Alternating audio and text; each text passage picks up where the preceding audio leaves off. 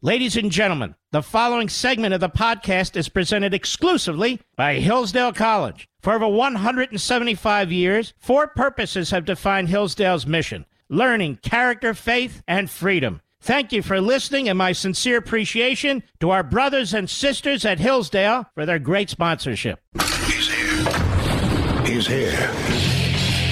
Now, broadcasting from, the underground command post, deep in the bowels of a hidden bunker, somewhere under the brick and steel of a nondescript building, we've once again made contact with our leader, Mark Levin.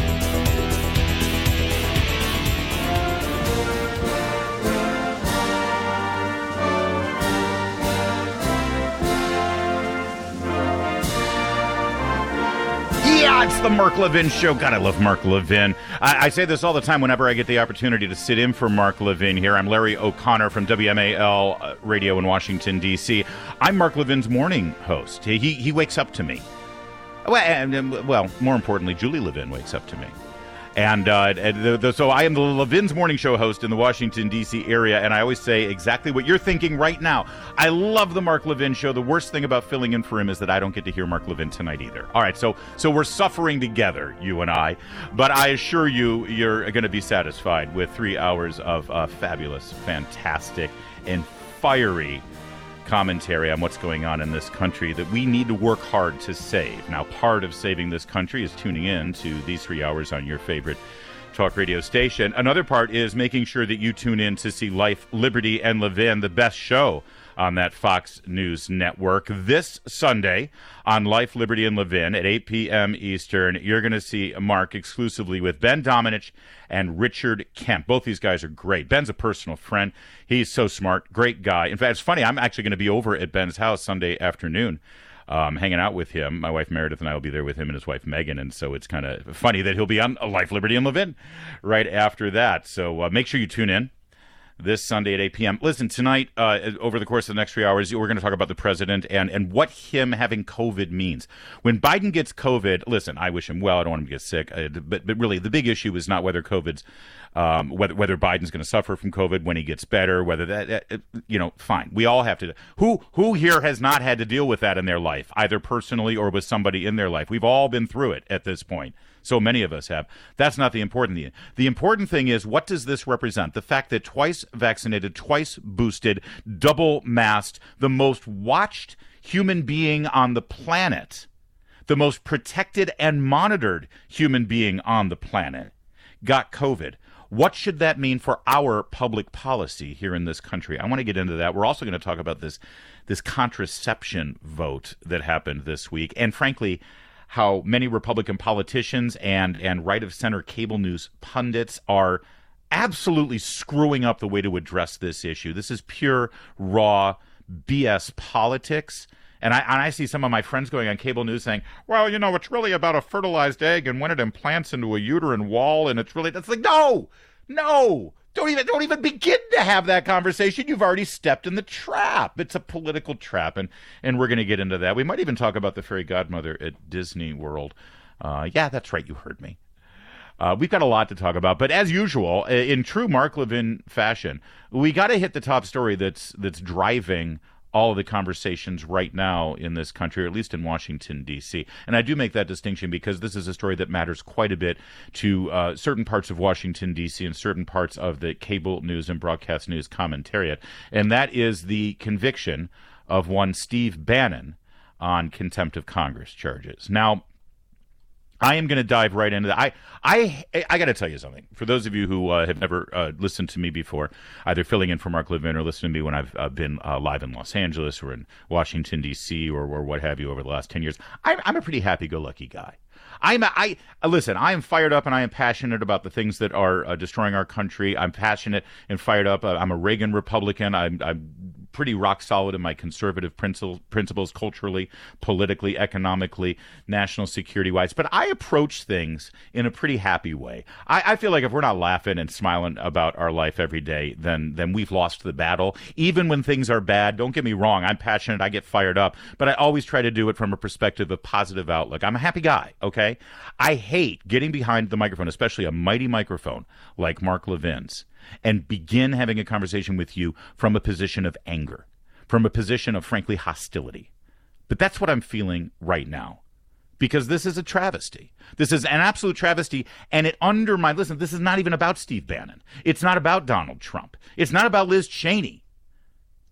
This is about fundamental values in this nation that we all must bond around. Whether you're a Republican, a Democrat, a socialist, a Marxist, a conservative, um, a MAGA hat wearing, liberty loving American, it doesn't matter. There are some fundamentals that we all have to agree on.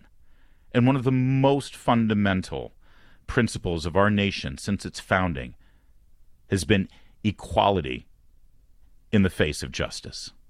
That we have one justice system, that justice system is blind, and we are all treated equally. This is not even necessarily an American value. This is a, a Western democracy value, a Western culture value, goes to the Magna Carta. Uh, dare I say, this is actually hell, this is a a millennia old Judeo Christian value. You read Leviticus, you read Numbers, you read the ancient texts of the Judeo Christian faith, and you will hear an emphasis on fairness under the law. If, if, if, you, if you lie about somebody, it, you will be punished just as bad as the crime you accused them of if and and judges and and kings and prophets and the community are are commanded by God in the Old Testament in the Torah they are commanded to look at a rich person and a poor person with the exact same set of eyes through the same fair lens. Yes it has been perfected through the centuries and and much of that perfection came from Western civilization, the the British Parliament and and system of government and jurisprudence, and certainly was perfected here in the United States of America. But one thing has maintained: we have always striven for uh, it was uh, we have we strive for this perfection and that is no matter who you are, no matter what your background, no matter what your political affiliation, no matter what your sex, no matter what your color, no matter what your faith, when you step into a courtroom, you will be judged fairly and the same way that somebody else that might step into the courtroom with the same charges will be judged. Can anyone can anyone say with a straight face that Steve Bannon today, and I don't care what you think about that, in a few moments I'll tell you what I think about Steve Bannon. Can anyone say that Steve Bannon faced a fair and and non-prejudiced judicial system in America today this week when he got convicted of of contempt of Congress. I mean, there are so many reasons why this is a completely outrageous decision by this jury. And listen, I know, I know everybody's like, well, they listen, he had it, he got subpoenaed, he refused the subpoena and that the law is the law, and he didn't have executive privilege, and so the law is the law. Oh, I get that. I get that. The law is the law. Absolutely, you're right. The law is the law. What about Eric Holder when he was charged with contempt of Congress? But what about Hillary Clinton when she broke the law on uh, multiple times with regard to the possession of top secret and classified emails, and then lied about it to the Justice Department? But what? I'm sorry. What about Hunter Biden? Who still hasn't forget about forget about making a conviction or getting into a courtroom. The man's never even been arrested. How much evidence do you need that this man has violated the law? I could go on and on. This is not about the law. This is about how the law is applied and not applied. And it seems to me that it's applied or not applied based on political affiliation. And that's not justice. It's something else. And this is where my ethical dilemma comes in because here's the thing. You know, in Washington, D.C., when it comes to crimes and the judicial system and convictions and charges and scandals, uh, basically everybody changes their opinion about how the law should be applied based on what their political affiliation is. We see this all the time. All the stuff that they, you know, get angry about uh, with Donald Trump, they absolutely excuse with Joe Biden. Everything they hated about George Bush and Dick Cheney, they loved about Bill Clinton. and Barack Obama. That's what happens, right? And if you have a political enemy and they get caught up in a scandal and they get, you know, in this case with Steve Bannon, he gets thrown in jail. You're seeing people celebrate right now. You're seeing people celebrate all over the places like he's Bannon's been convicted, Bannon's been convicted without ever actually focusing on on whether this is fair or not, whether this is judicious or not. And and that brings me to my revelation here. Uh, for those of you who don't know me, um, I know Steve Bannon. I've worked with Steve Bannon. I first started about 12 years ago working for Andrew Breitbart in, in the very early days of the Breitbart websites. And he hired me, and I worked with Andrew right up until literally the day of his untimely, tragic death 10 years ago this past March. Uh, and then, if you know your history with the Breitbart websites and Breitbart News, uh, Steve Bannon, who had been a board member, and, and we knew Steve, and he was around and everything, um, he was pretty quickly named as the new executive director or executive chairman of uh, Breitbart News. And uh, so I worked with him for quite some time. And let me just say, well before Steve Bannon uh, joined the Trump campaign and became a member of the Trump administration and became a, a, a, a headline maker in his own right, well before all of that.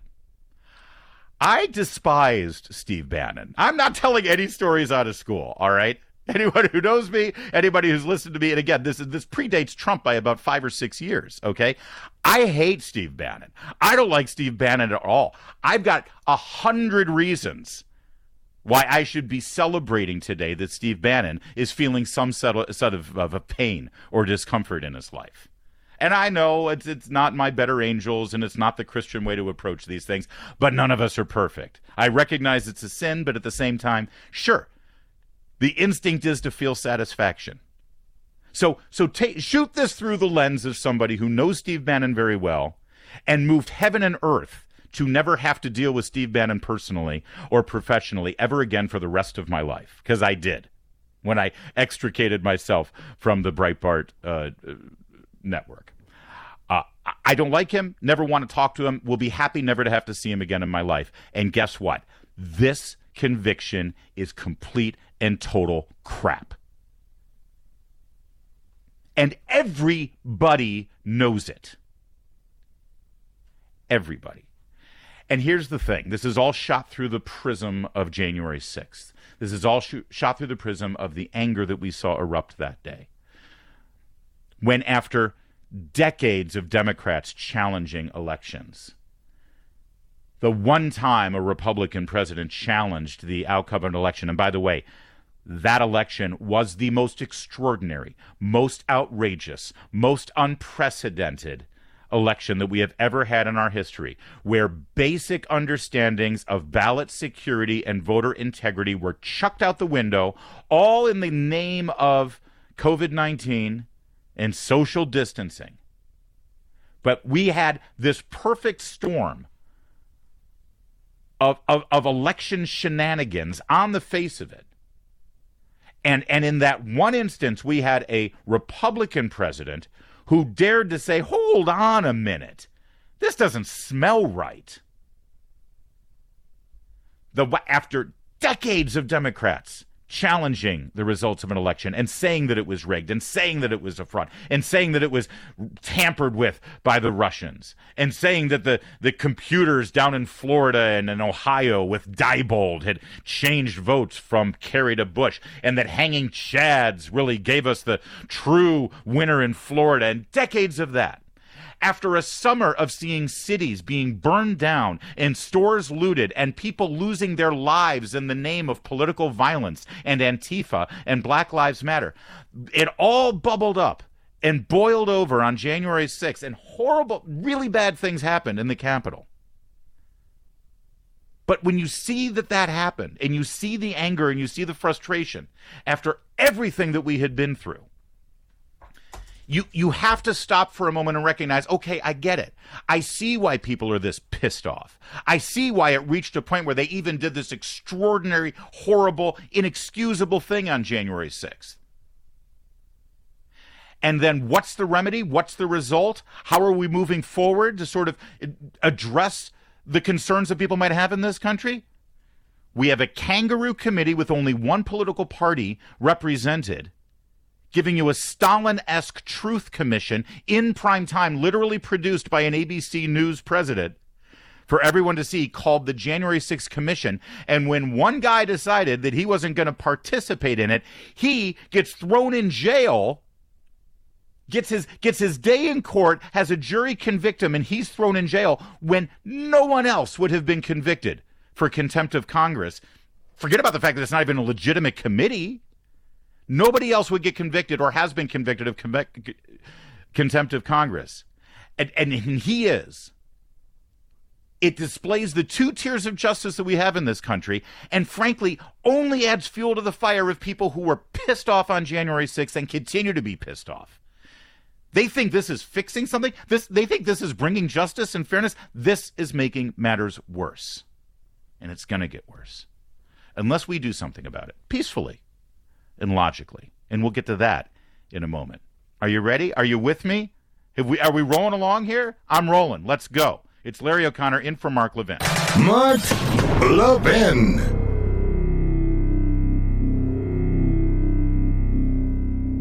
Folks, would you turn down millions of dollars a year? All you'd have to do is surrender your independence and abandon your principles for the money. That's a devil's bargain. Sadly, it's one that almost all American colleges and universities make. But there's one college in America saying no. My favorite college, Hillsdale College. Hillsdale College refuses to accept one penny of taxpayer money, not even indirectly in the form of federal student grants and loans. By saying no to government money, Hillsdale remains genuinely independent, free from corrupting federal mandates, and most importantly, free to pursue its original 1844 mission pursuing truth and defending liberty. In addition, over 3 million citizens have enrolled in Hillsdale's free online courses, and over 6 million American households, including mine, receive Hillsdale's free monthly publication Imprimis. You can learn more about Hillsdale's independence from government, its mission of defending liberty, and its national outreach programs at levinforhillsdale.com.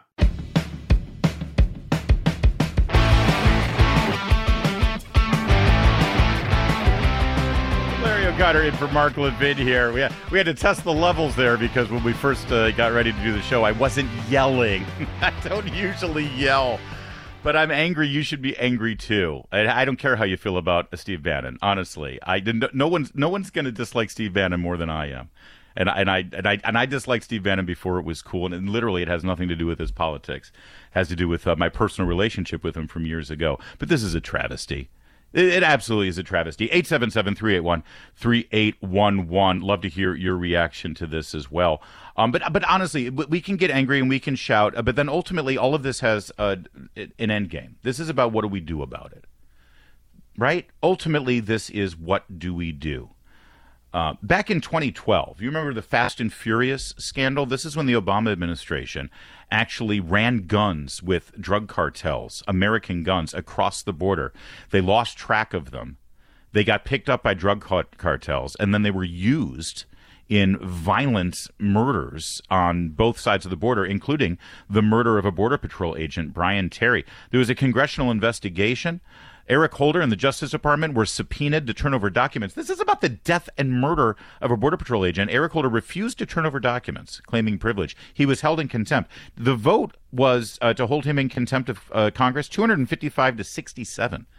17 Democrats voted with Republicans back in 2012 to hold Eric Holder in contempt. Eric Holder was never even arrested, let alone had a day in court.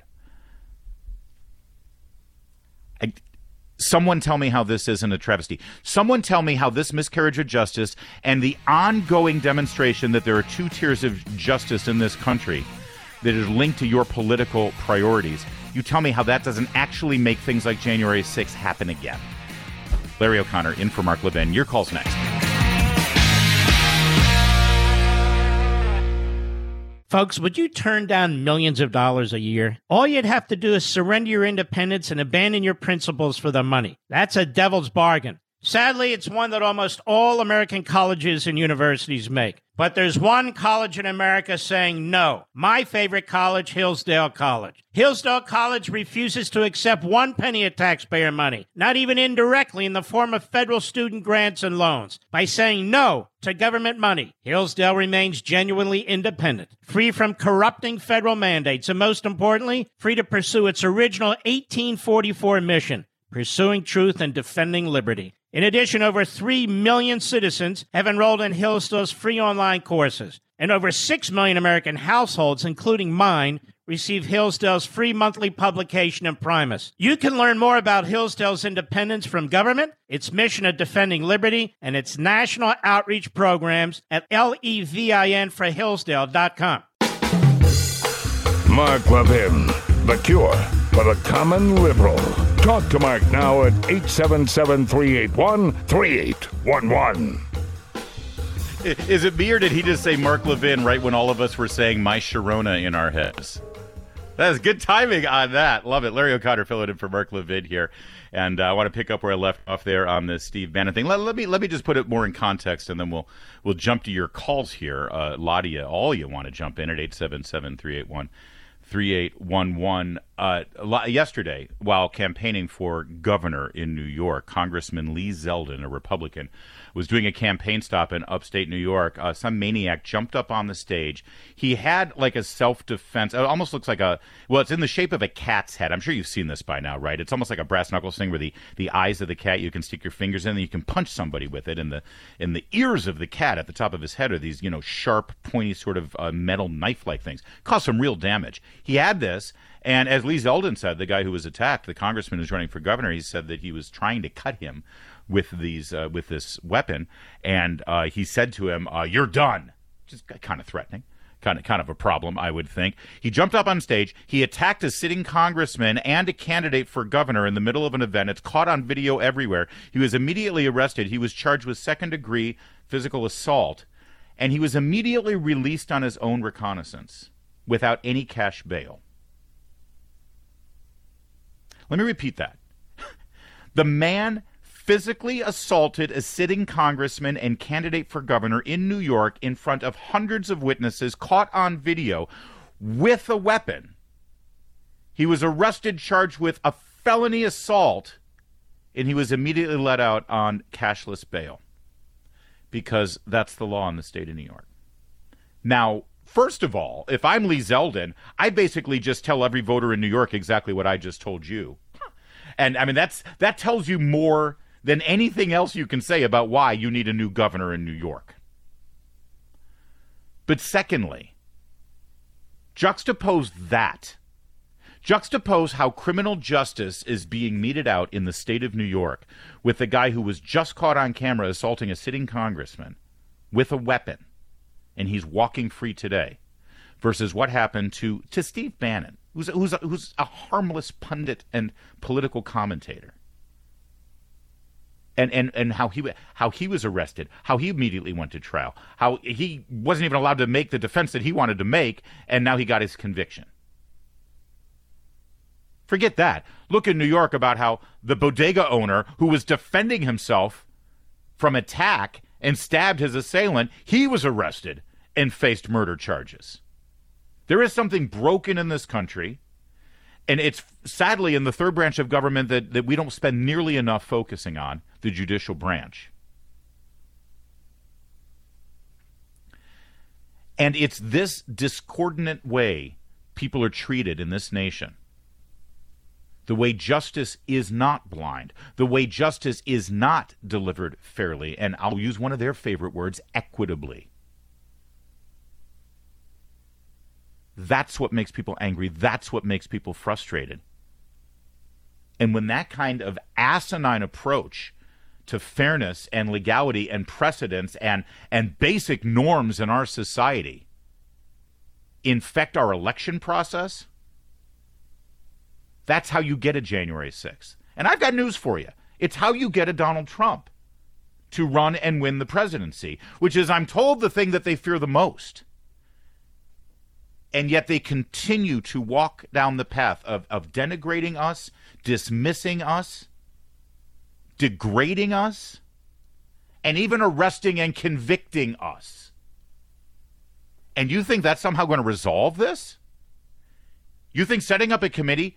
Yeah, have you watched any of these January 6th committee hearings? It is bizarre. And, and it's not just because it's full of lies and distortions and selectively edited video and audio. And please, I work in the media. I know how to selectively edit if you want to. And that's what they're doing. And it's a made for television show. And it's, and, and, and, and you keep asking yourself, what's the point here? And the point is, it's, it's a political production.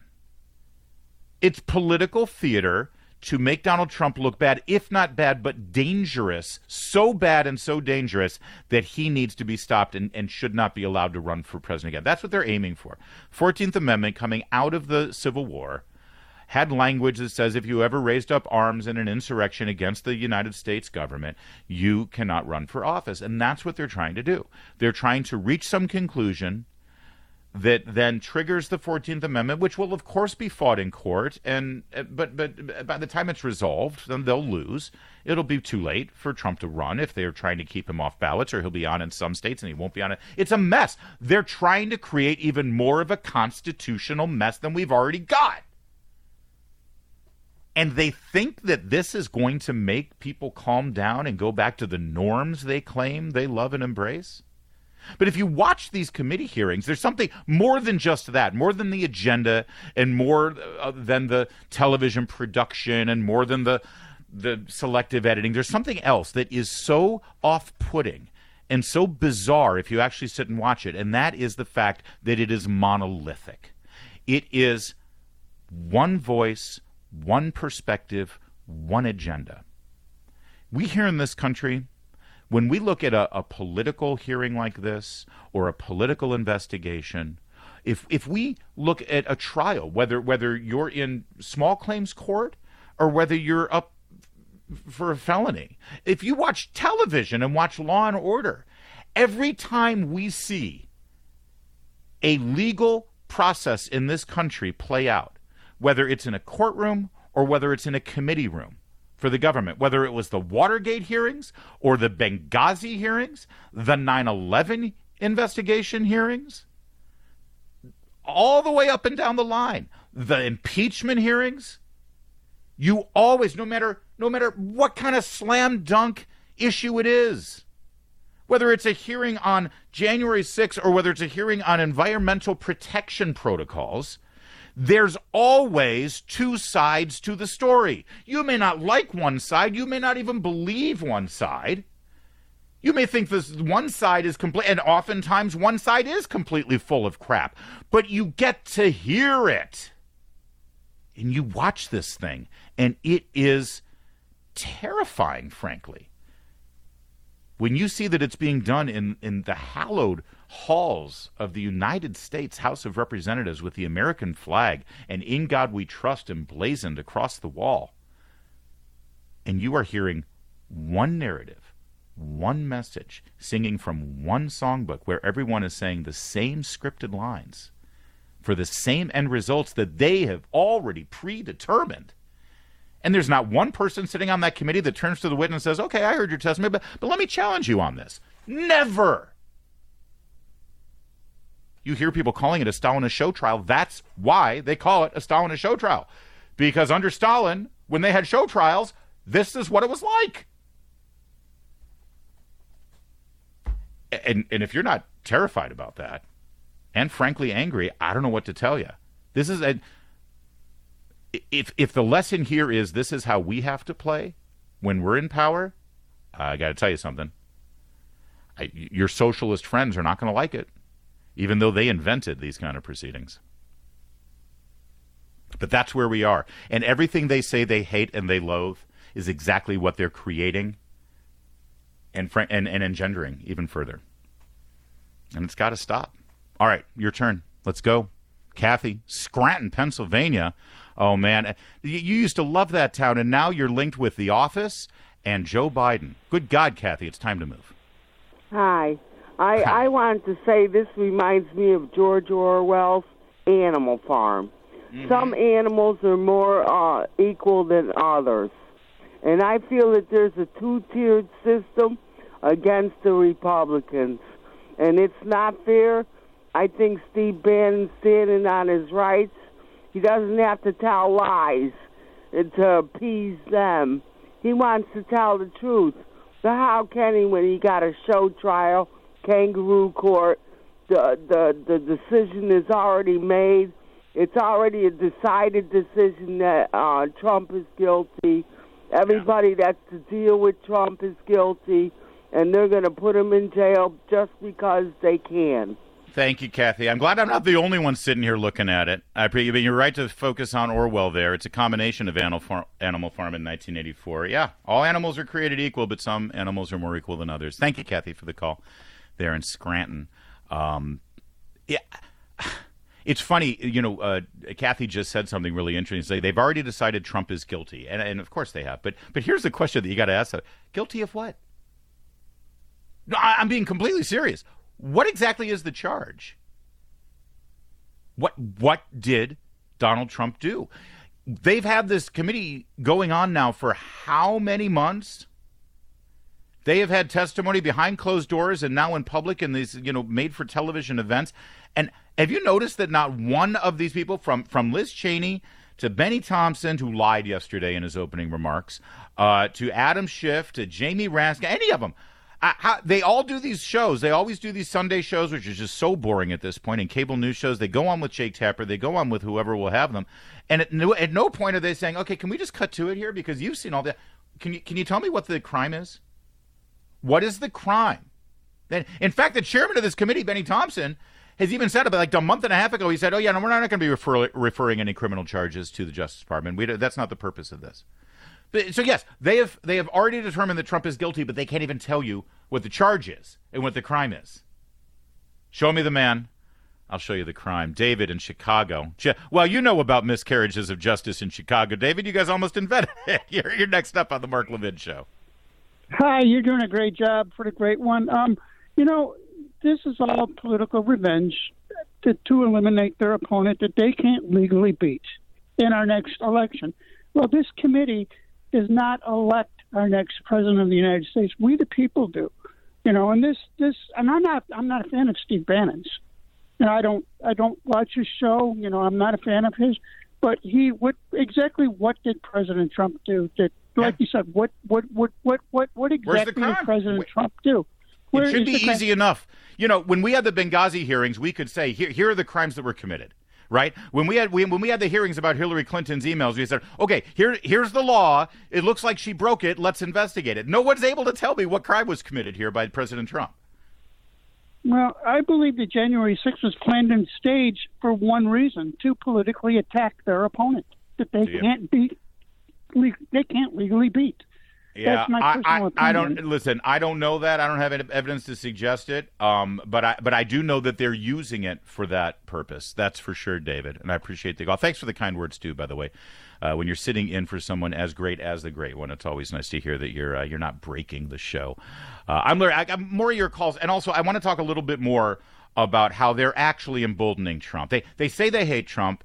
They say that he's too dangerous to be president again. They say that he's the closest thing to a fascist dictator that we've ever had. And yet, they, the left, the Socialist Democrats, the party, the media, and the never Trump Republicans, they are actually making Trump stronger than they than he was before. They're actually making the case and helping Trump make the case for his bid for president, or at least for the Republican nomination in 24. And I'll explain that in a couple of other calls from you in a moment.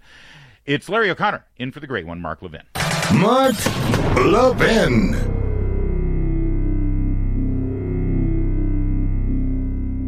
Folks, would you turn down millions of dollars a year? All you'd have to do is surrender your independence and abandon your principles for the money. That's a devil's bargain. Sadly, it's one that almost all American colleges and universities make. But there's one college in America saying no. My favorite college, Hillsdale College. Hillsdale College refuses to accept one penny of taxpayer money, not even indirectly in the form of federal student grants and loans. By saying no to government money, Hillsdale remains genuinely independent, free from corrupting federal mandates, and most importantly, free to pursue its original 1844 mission pursuing truth and defending liberty. In addition, over 3 million citizens have enrolled in Hillsdale's free online courses, and over 6 million American households, including mine, receive Hillsdale's free monthly publication Imprimis. You can learn more about Hillsdale's independence from government, its mission of defending liberty, and its national outreach programs at levinforhillsdale.com.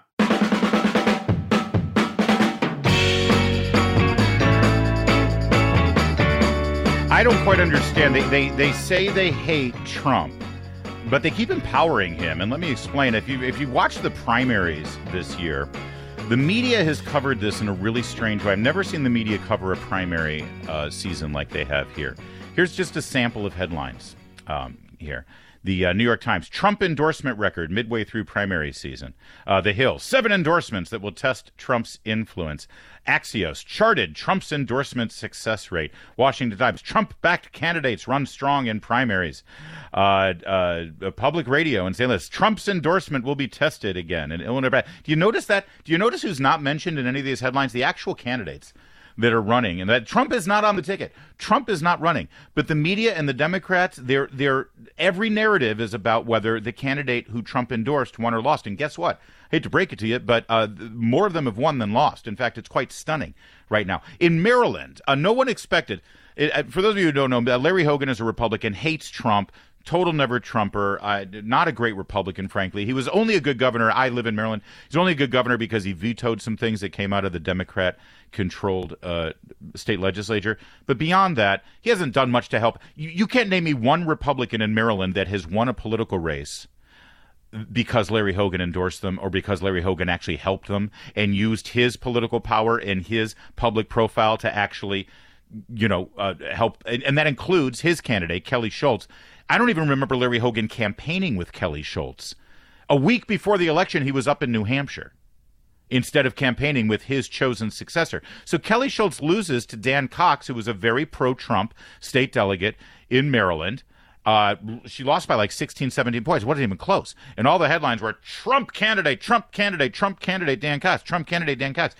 It, here's the thing all that does is make Trump look bigger. All that does is give Trump more power. Going after Bannon the way they have actually rallies Trump voters. The January 6th hearings, it's supposed to shame us. It's supposed to make us feel bad. It's, make, it's supposed to make us feel guilty. It's supposed to make us apologize. In the, in the words of my late great friend and mentor, Andrew Breitbart, apologize for what? For supporting a politician you don't like. That's really what it comes down to. Supporting a politician who actually did what he said he was going to do when he got elected. Supporting a politician who strikes fear into the establishment of both parties, and even worse, the non elected establishment in this town, Washington, D.C. Everyone says, oh, he scares establishment Republicans, he scares establishment. No, he scares the political permanent political class and permanent government establishment that never even goes through the motions of running for office. They get their power the old fashioned way without getting their hands dirty trying to get votes. They're in this town, and Donald Trump scared the hell out of them. And we're supposed to apologize for daring to support somebody that they didn't approve of? Them? These people? The people who thought John Edwards would be a great vice president? I don't know why I just grabbed John Edwards out of he's just the, the worst one I could think of right now. The people who thought Hillary Clinton would be a good president. The, those people.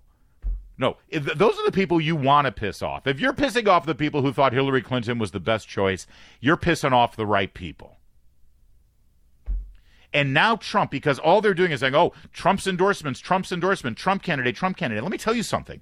I don't care how 2022 goes down. The Republicans are going to win majorities, okay? And Trump's candidates are going to do just fine. They're going to do great. But no matter what, Trump can now go to every single state in this country and almost every single precinct and say, look at what my candidate did.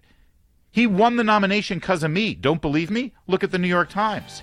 That's a pretty good case to the grassroots party members that he should be the nominee in 24. And it's because of the left. It's because of the Democrats. It's because of the media. They don't hate him. They need him. They love him.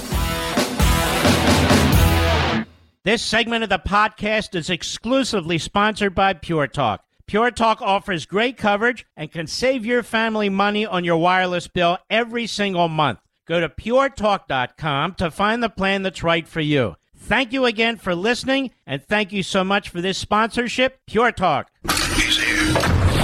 He's here. Now, broadcasting from the underground command post, deep in the bowels of a hidden bunker, somewhere under the brick and steel of a nondescript building, we've once again made contact with our leader, Mark Levin. Yeah, he's my leader too, Mark Levin is. Love that man. Love his show. It's great to fill in for Mark Levin. I'm Larry O'Connor from WMAL Radio in Washington D.C., the nation's capital. We uh, I host America's Morning Show every single day from 5 to 9 a.m. here in the nation's capital, O'Connor and Company, with my co-host Patrice Onwuka and Julie Gunlock and a host of others. We we love doing that show, and we love waking up the greater Washington area in every sense of the word waking them up out of bed and waking them up out of their uh, their their political coma. Uh, it's always a pleasure to fill in for Mark Levin. The only downside is I don't get to listen to him, but uh, you and I will suffer together that way. 877 381 3811. 877 381 3811. Could you please do me a favor? Uh, could you please watch the incredible Life, Liberty, and Levin this Sunday. It's the best show on Fox News Channel, bar none, across the board. I, I, a lot of people, a lot of friends of mine who do shows over there. I'm sorry.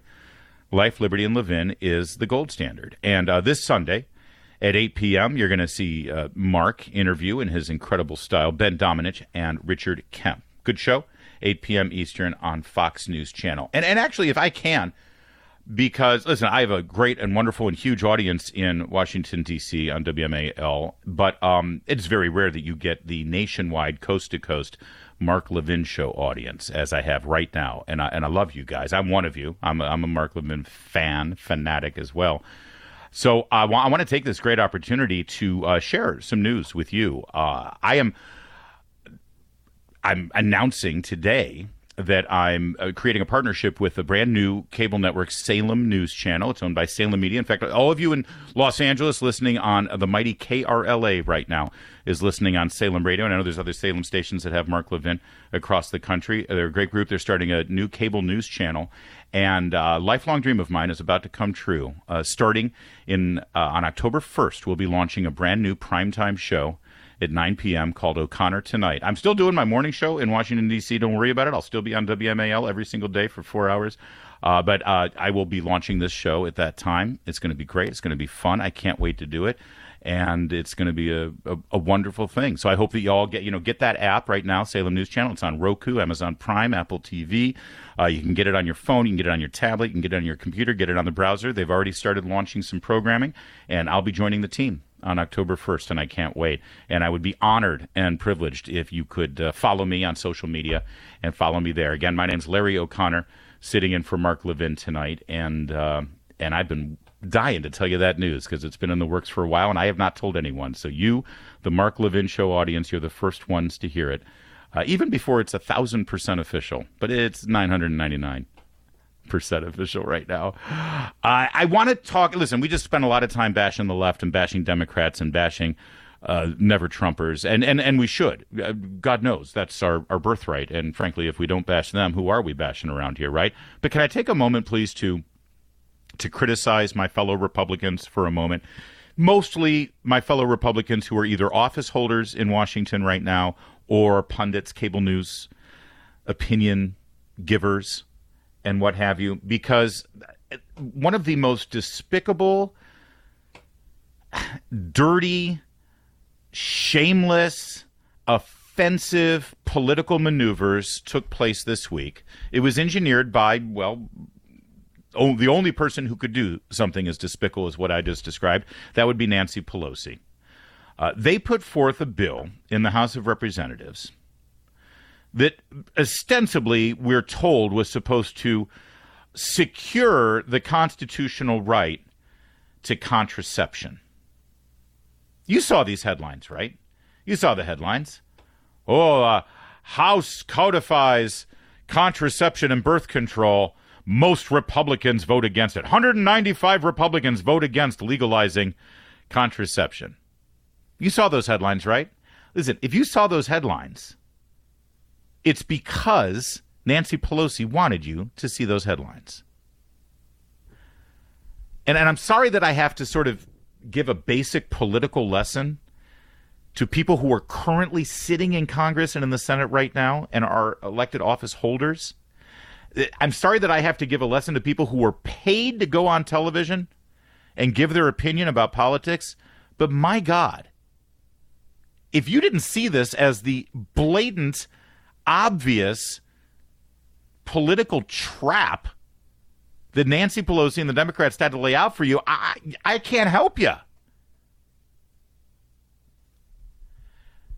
The Democrats are going to get slaughtered this November. The only question is by how many seats in the House. All right. What, what are they going to run on? The economy? They're going to run on, on inflation? They're going to run on gas prices. They're going to run on the border. Are they going to run on the Afghanistan withdrawal? They're going to run on national security. Are they going to run on Russia and Ukraine? Are they going to run on, on oil production? Are they going to run on education? Are they going to run on their great job handling the COVID crisis? I, mean, I could go on and on. They got nothing. They've got absolutely nothing to run on. Everything they have touched has turned to a pile of dung. And they know that. They're not stupid. So here they are. They're finishing up the primaries. It's middle of July. They've got a few months to go. They they need to change the subject. So what what are they going to do? Republicans don't want you to have contraception. Republicans are against birth control. Let's have a vote on birth control. Let's make sure that birth control is legal. Uh, I thought birth control was legal. We got to vote on it anyway. Uh, wait a minute. Didn't didn't y'all pass Obamacare, the Affordable Care Act, like ten years ago? Remember, it was a BFD, if I remember what then Vice President Biden said on a hot mic. Uh, didn't Obamacare basically give people birth control? In fact, they're all paying for birth control. So if the federal government is paying for birth control through the Affordable Care Act, how is a state supposed to make it illegal? We gotta vote on it. We're gonna have a vote. Let's make a vote. We gotta vote. Gotta have a vote because Clarence Thomas wrote an opinion saying that maybe the Supreme Court should rethink how they reached their conclusion on birth control. So therefore, we have to have a vote right now about it. And so then we have now. Let, let me just be clear here.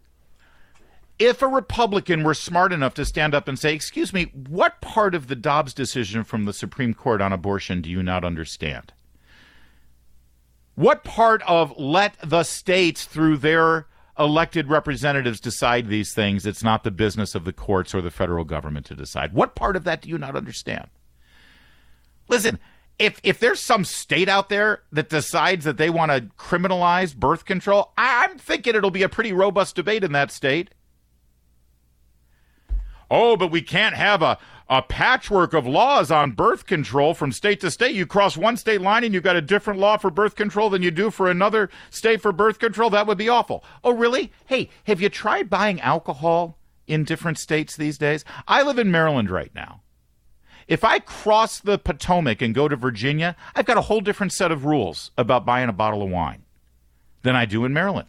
Now, if I go out to California, where I lived for decades before I moved out here. If I if I go hang out with my friend Bruce on Balboa Peninsula in Newport Beach and we want to get a nice bottle of wine as we do, we could go to the Ralphs. We could go to the grocery store. There are some of you right now hearing my voice across this country who can't imagine going to a grocery store and getting vodka.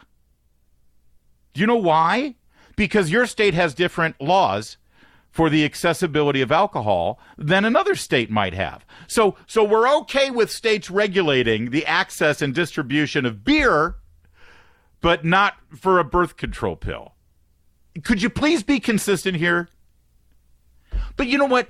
Listen, that would be a fine federalism Republican argument to make. But you don't even have to do that. With this bill that they put forward, if I have to see one more Republican congressman explain their position on their no vote on this bill by saying, well, you see, it's one thing to prevent a sperm from fertilizing an egg. It's another thing to prevent the fertilized egg from implanting in the uterine wall. And it's a whole other thing to have it. It's like, oh my God, what are you doing?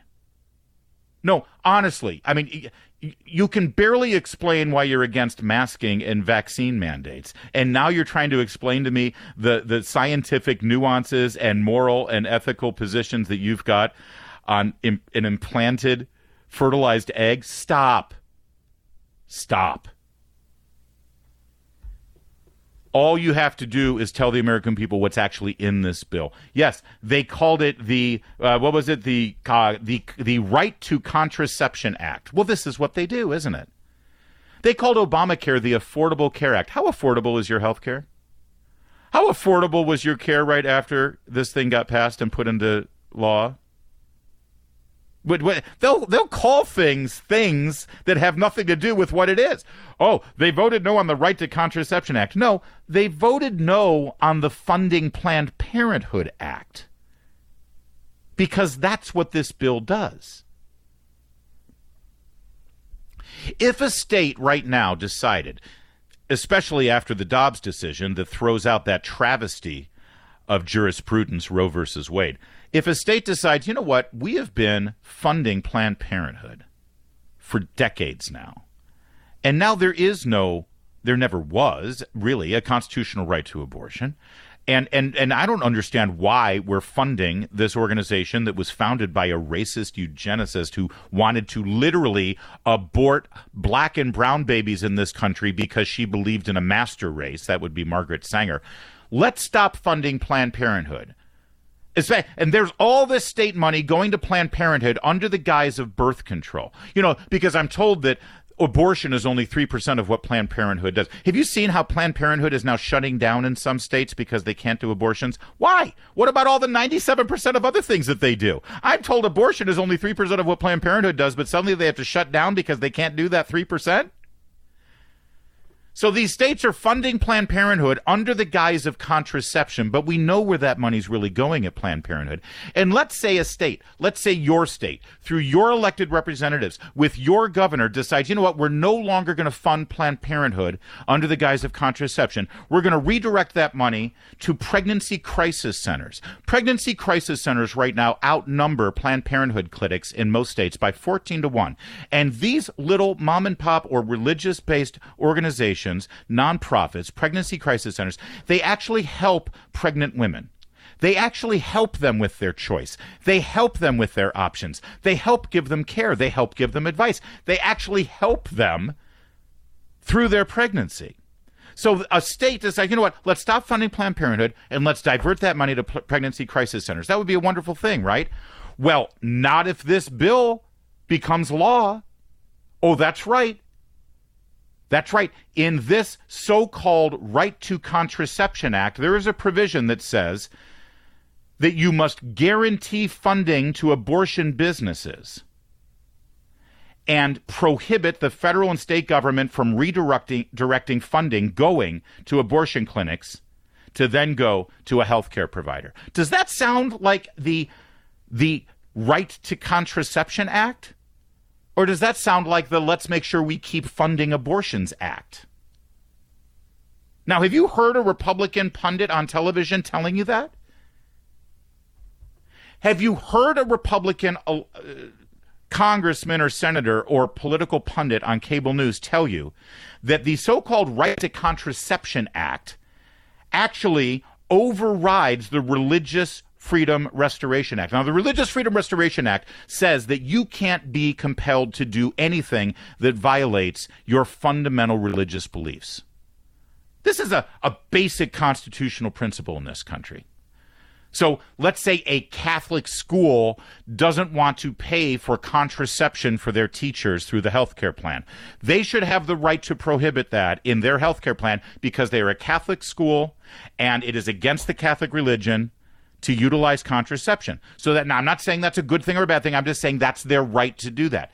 This so-called right to contraception act would override the religious right of an entity or organization to keep their employees to keep from having to fund their employees contraception. That's in the bill. Is that not a legitimate reason to vote against it? Of course it is. Don't get into the weeds about what a birth control pill does and the fertilized egg and the semen and the, I don't want to I do not want to hear any politician tell me about semen ever. Argue against these things based on what's in front of you not based on the trap that Nancy Pelosi has set. Please. But that's exactly what they did. And that's why, sadly, I keep saying we're going to win in November. The only way we don't win in November is if Republicans do exactly what they always do. It's Larry O'Connor in for Mark Levin.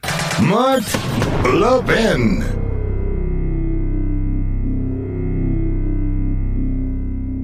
You know, the American public is getting pinched right now. Stupid left wing policies like shutting down the Keystone Pipeline have you paying way more than you should for gasoline, which also raises the cost of your grocery bills, everything. Hard to depend on government, but one thing you can depend on is Pure Talk, because Pure Talk still gives you talk, text, plenty of data for just 30 bucks a month. No price increase there. I've told you before, I'm a customer the 5G coverage, most reliable network in America, U.S. customer service, keeping jobs right here in America, and the CEO is a U.S. veteran. So stop giving your money away to these behemoth corporatists, Verizon, AT&T, and T-Mobile, and subsidizing their causes. Switch to my guys, Pure Talk. With Pure Talk's no-risk money-back guarantee, you won't regret this. So go to puretalk.com, select a plan, and enter promo code Levin Podcast. That's L-E-V-I-N Podcast, and you'll save 50% percent off your first month. You can literally be switched over to Pure Talk service in less than 10 minutes. So go to puretalk.com, enter promo code Levin, L E V I N podcast. That's Levin podcast. Hey, Larry O'Connor, you get to fill in for Mark Levin this Friday. Make sure you talk about birth control. Said nobody ever. It's not about birth control. In the same way, January 6th and this Bannon trial is not about January 6th in Bannon. It's about Trump and it's about Democrats trying to squash Republicans and their totalitarian zeal to have one party rule. That's what this birth control law is. No, the birth control is not under threat. There's no, no one's trying to criminalize birth control. No state is infringing on anyone's ability to purchase birth control. Oh, but look at what happened with Dobbs. Okay, with Dobbs, you actually had states who were trying to regulate abortion, and thank God they did, and they pushed the issue so that we got Dobbs. There's nothing happening with birth control. This was not about birth control. This is about Nancy Pelosi trying to change the subject and the Democrats trying to make Republic and Republicans stepped into the trap. They stepped into the trap. Cam in Grayling, Michigan. Where's that on the mitten, Cam? You're first up here on the Mark Levin show. Oh, Larry. How you doing? Thanks for taking my call. You know, this is Cam from Grayling. Used to be Cam from Catlett, Virginia. Oh, I know Cam from Catlett. Part of the mitten. Absolutely. Yeah, if you All look right, at cool. the upper part of the mitten, it's right. It's right there in the center, just south All of right. Gaylord. Nice. But uh, hey, look, before we get started, I wanted to let you know my personal pronouns are Sir, Your Majesty, and if you press one, El Jefe. Okay. now, Uh, wait, El Jefe, Uh, you, you, you've, you've already made me laugh, and you've already taken me uh, it, it, almost up to the break. So stay, we're going to put you on hold because that's good. But I want to hear more from you. And I do remember Cam from Catlett, Virginia, for the last 10 years, uh, but he's moved to Michigan there. But a, a good talk radio caller and listener. So we'll get to Cam in a moment. We'll get to more of your calls as well, El Jefe Cab, 877-381-3811. There's so much more to talk about, including what does it really mean that Joe Biden has COVID? What should it mean for our public policies? Uh, I'll give you a hint. Spoiler alert, it's time to end every vaccine mandate. Joe Biden is living proof of that. Larry O'Connor, Mark Levin Show. You know, the American public is getting pinched right now. Stupid left wing policies like shutting down the Keystone Pipeline have you paying way more than you should for gasoline, which also raises the cost of your grocery bills, everything. Hard to depend on government, but one thing you can depend on is Pure Talk, because Pure Talk still gives you talk, text, plenty of data for just 30 bucks a month. No price increase there. I've told you before, I'm a customer. The 5G coverage, most reliable network in America, U.S. customer service, keeping jobs right here in America, and the CEO is a U.S. veteran. So stop giving your money away to these behemoth corporatists, Verizon, AT&T, and T-Mobile, and subsidizing their causes. Switch to my guys, Pure Talk. With Pure Talk's no-risk money-back guarantee, you won't regret this. So go to puretalk.com, select a plan, and enter promo code Levin Podcast. That's L-E-V-I-N Podcast, and you'll save 50% off your first month. You can literally be switched over to Pure Talk service in less than 10 minutes. So go to puretalk.com, enter promo code Levin, L E V I N podcast. That's Levin podcast. America's most powerful conservative voice. The Mark Levin Show. Dial in now 877 381 3811. Larry O'Connor in for the great one today. I am uh, Larry O'Connor of WMAL in Washington, D.C., also a senior columnist at townhall.com and host of the upcoming television show O'Connor Tonight, debuting this fall on Salem News Channel. Download that app and sign up now so you don't miss any of it. Can't wait for that. All right, so we're talking about this this political trap that Nancy Pelosi said, and sadly, too many Republicans stepped into uh, by actually arguing and debating, you know, birth control. It's not about birth control. Uh, first of all, the the law itself, the bill itself, has a bunch of provisions about ensuring funding for Planned Parenthood that steps on the religious rights of organizations that don't want to pay for birth control. We, we've already had these fights. The Supreme Court has already affirmed that religious organizations don't have to pay for birth control for their employees. This this law this bill would over, supersede that and infringe on the uh, Religious Freedom Act and various other things. There's plenty of reasons to be against it, not least of which to say, let states decide this. It's there's no state out there right now. There's are you aware of any state that's trying to prohibit birth control? For God's sake, no. But they went ahead and they they they did the right thing and voted no on it. But then they started going on television and giving floor speeches debating the nuances of birth control and and insemination. And and I, I didn't want to hear that. It's stupid. Don't get caught up in that. Cam, Hefe, El Jefe is one of your three preferred pronouns. Cam and Grayling. Continue, please, Cam.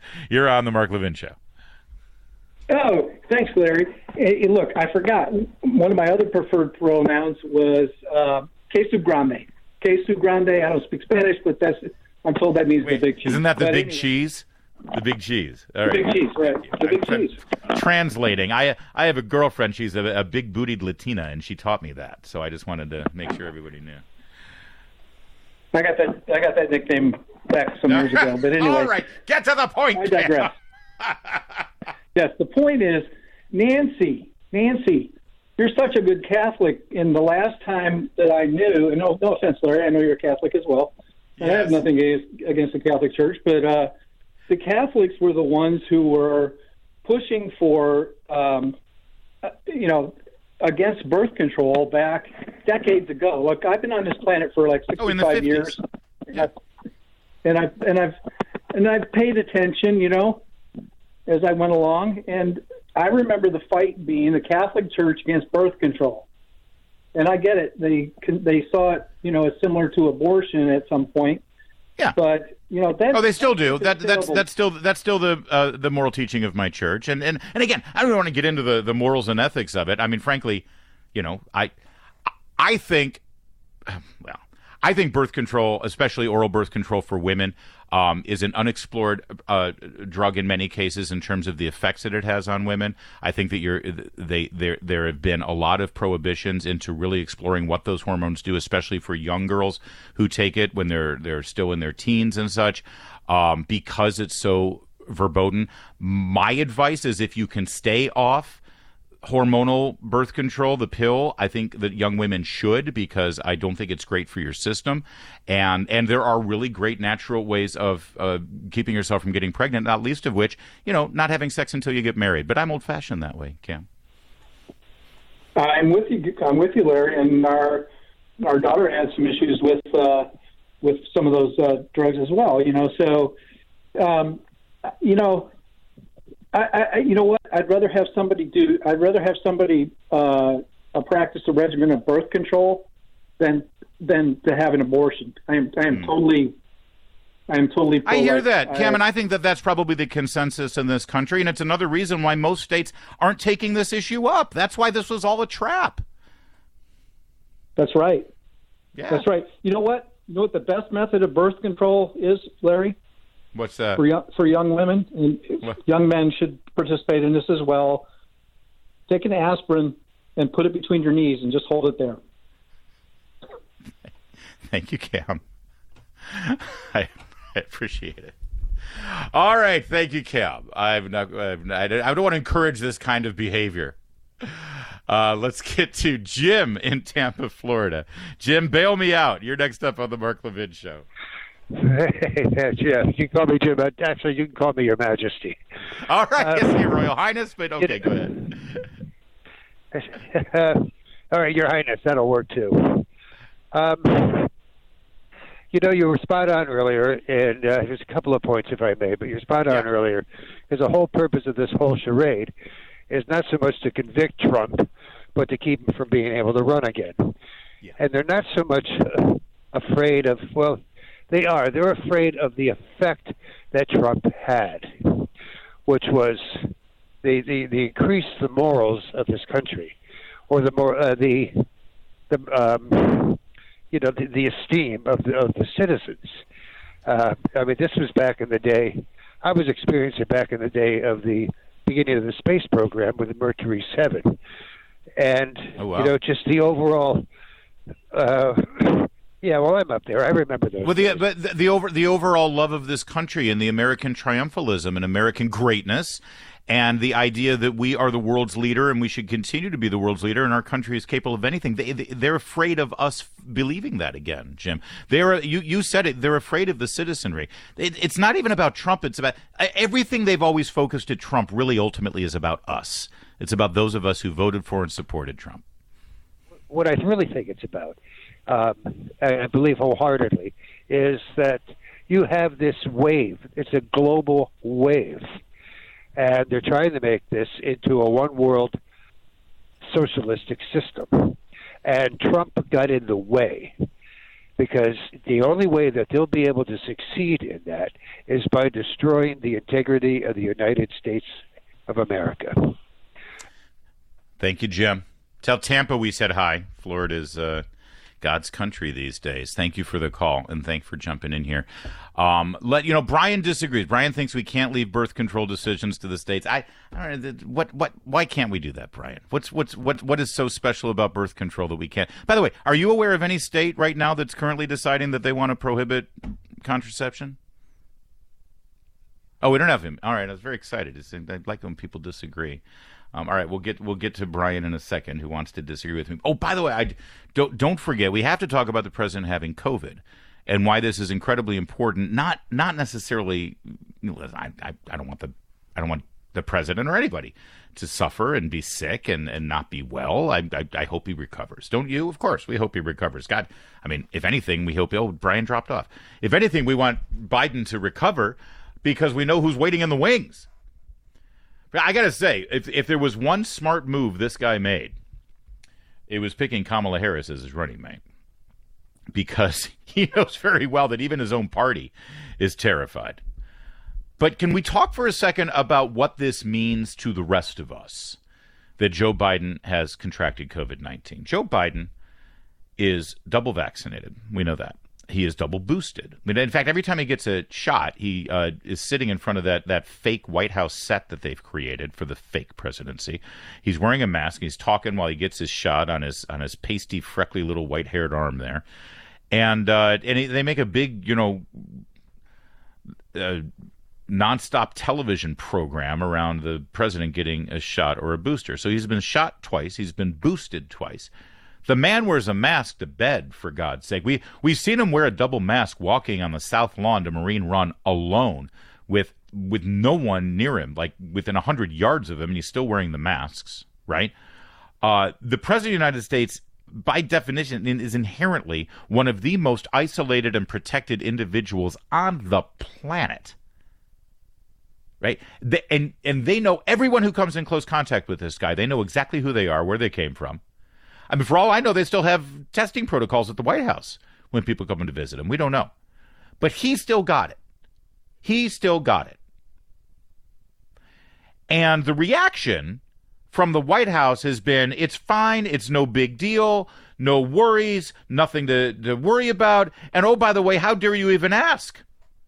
You know, the reporters today were asking to talk to uh, his personal physician because they keep bringing Dr. Jha, this this federal government health policy bureaucrat out there who's never examined Joe Biden to answer questions about the president's health. So today, listen to what happened today. Reporters asked, why aren't we hearing from Kevin O'Connor? Which is always jarring because my brother's name is Kevin O'Connor. I assure you, my brother is not Joe Biden's personal physician. Why are we hearing from Dr. O'Connor? Listen to what happened. We're not hearing from Dr. O'Connor on this. I understand that you've you know, released statements from him, um, but yesterday we had a difficult time uh, comparing the description of the, the symptom progression from Dr. O'Connor's letter versus how you all laid it out in the briefing room. And then Dr. Jha, you did some interviews this morning, but your last update from the president was at 10 o'clock the night before. Well, a, a a couple of hours ago, right at 11 o'clock, you got a detailed letter uh, from uh, Dr. O'Connor. You, we've, we've given you two uh, detailed letters from Dr. O'Connor. Do you remember how they had Ronny Jackson up there uh, where they were hostile? They were yelling at him, they were arguing with him when he was the personal physician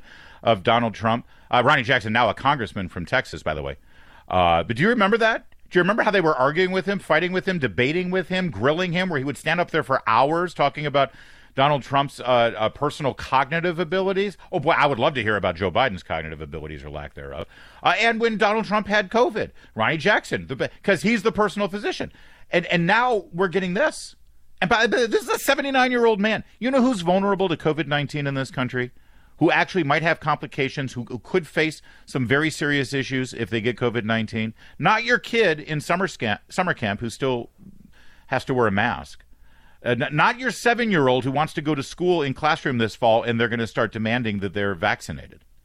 You know, not, not even you probably if you're you're really uh, under 60 and you're healthy and active and you don't have any comorbidities, but not really you, maybe you a little bit. But, but you know who's really in danger? A 79 year old guy. A 79 year old guy with pre existing conditions like asthma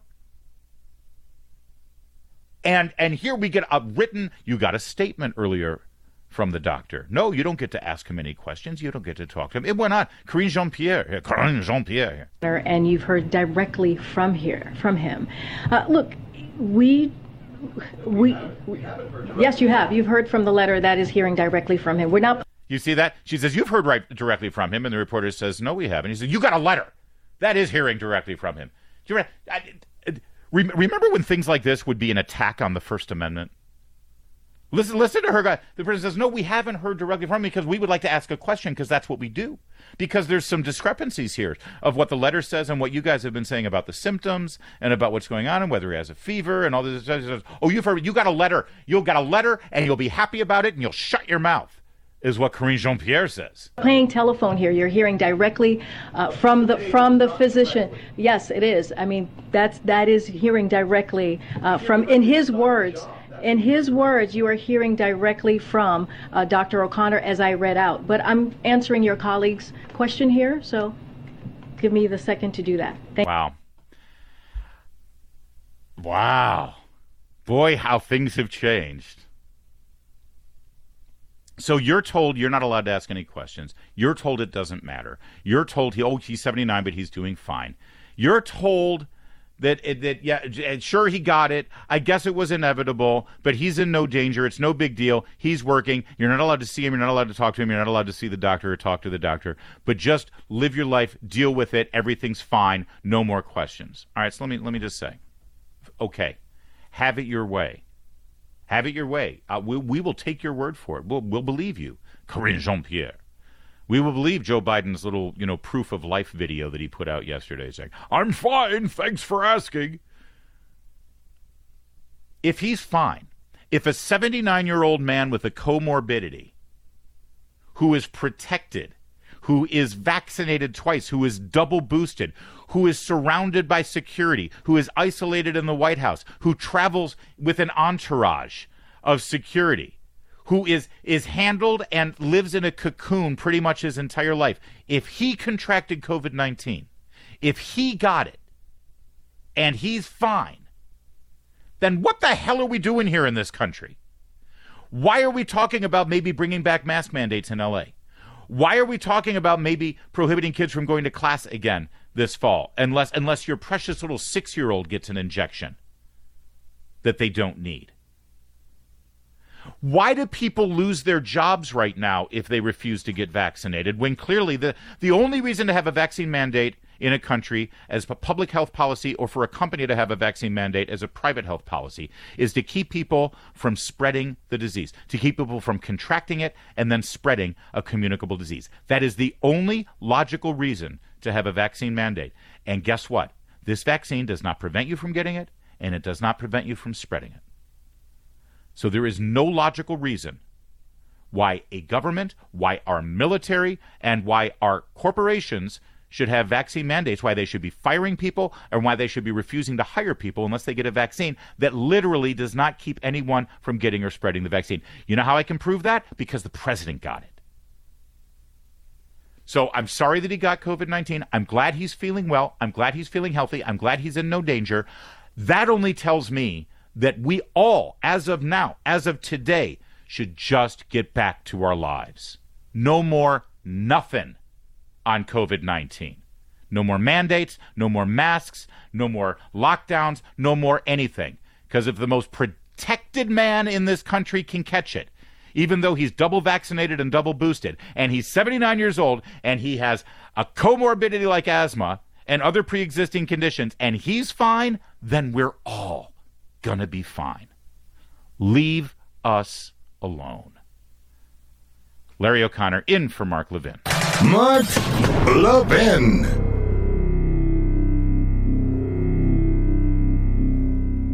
You know, the American public is getting pinched right now. Stupid left wing policies like shutting down the Keystone Pipeline have you paying way more than you should for gasoline, which also raises the cost of your grocery bills, everything. Hard to depend on government, but one thing you can depend on is Pure Talk, because Pure Talk still gives you talk, text, plenty of data for just 30 bucks a month. No price increase there. I've told you before, I'm a customer. The 5G coverage, most reliable network in America, U.S. customer service, keeping jobs right here in America, and the CEO is a U.S. veteran. So stop giving your money away to these behemoth corporatists, Verizon, AT&T, and T-Mobile, and subsidizing their causes. Switch to my guys, Pure Talk. With Pure Talk's no-risk money-back guarantee, you won't regret this. So go to puretalk.com, select a plan, and enter promo code Levin Podcast. That's L-E-V-I-N Podcast, and you'll save 50% off your first month. You can literally be switched over to Pure Talk service in less than 10 minutes.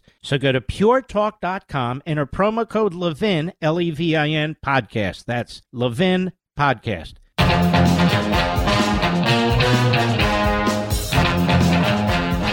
Larry O'Connor sitting in for the great one, Mark Levin, today at uh, 877-381-3811. Give us a call. Uh, we're uh, we're uh, just closing things out here on our first two hours. We talked about this uh, kangaroo court of a committee led by Liz Cheney. I, I want to talk a little bit more about Liz Cheney. I know that Mark was speaking about her appearance at the Reagan Library. Um, I want to I want to drill down on that a little further because I I'm affiliated with Young America's Foundation. Um, I, I, just actually did a, a, big event with them up in Alaska. They're run by, uh, led by Governor Scott Walker, great, great guy, great American, great governor out of Wisconsin. The left hates him, so he's got to be a good guy. They run the Reagan Ranch right now, oversee the Reagan Ranch, the uh, Reagan Childhood Home. Um, I want to echo what Mark had said after this Liz Cheney appearance at the Reagan Library in Simi Valley. I said, and I know people who were who were at the library. I want to know why they made this decision to have her come there, whether they owed her or her dad a favor or something. Um, and and I don't want to bash the Reagan Library; it's a beautiful place to go. But if you're looking for an organization or an entity that really does continue to carry the torch for Reaganism, for for the kind of conservatism that you and I grew up with in the '80s with Ronald Reagan, uh, it's Young America's Foundation. And what they're doing with the Reagan Ranch in Santa Barbara and the Reagan Center in Santa Barbara, the Reagan Childhood Home, and what they're doing for our kids on college campuses fighting against the woke professors and giving them a voice and conservative ideas a voice through Ben Shapiro and myself and Michael Knowles. Young America's Foundation, Scott Walker, they're the best. Ever heard of data brokers? They're the middlemen collecting and selling your browsing history, online searches, and location data. Then these data brokers sell your information to the Department of Homeland Security and the IRS, just to name a few. That's why I protect myself with ExpressVPN. Now, when you're connected to ExpressVPN, your IP address is hidden, making it very, very difficult for data brokers to identify who you are. ExpressVPN also encrypts 100% of network traffic to keep you safe from hackers and eavesdroppers on your network. That's why I have ExpressVPN app downloaded on all my devices phone, computers, even my home Wi Fi router. All I do is tap one button and I'm protected. It's that easy. Folks, protect your privacy from data brokers right now. Visit expressvpn.com slash rewind and get three months free. That's expressvpn.com slash rewind. Did you know Fast Growing Trees is the biggest online nursery in America with more than 10,000 different kinds of plants and over 2 million happy customers in the U.S.? They have everything you could possibly want, like fruit trees, palm trees, evergreens, houseplants, much, much more. Whatever you're interested in, they have it for you. Find the perfect fit for your climate and space. Fast Growing Trees makes it easy to order online, and your plants are shipped directly to your door in one to two days. And along with their 30 day Alive and Thrive guarantee, they offer free plant consultation forever. My wife Julie and I decided it was time to add more flowering trees to our landscape, and Fast Growing Tree was a great resource for us. A large selection and no hassle ordering or shipping. This spring, they have the best deals online, up to half off on selected plants and other deals. And listeners to our show get an additional 15% off their first purchase when using the code LEVIN at checkout. L E V I N. Now that's an additional 15% off at fastgrowingtrees.com using code LEVIN at checkout. Fastgrowingtrees.com code LEVIN. Offer is valid for a limited time. Terms and conditions may apply. Please visit fastgrowingtrees.com for details. He's here. He's here. Now, broadcasting from the underground command post, deep in the bowels of a hidden bunker, somewhere under the brick and steel of a nondescript building, we've once again made contact with our leader, Mark Levin.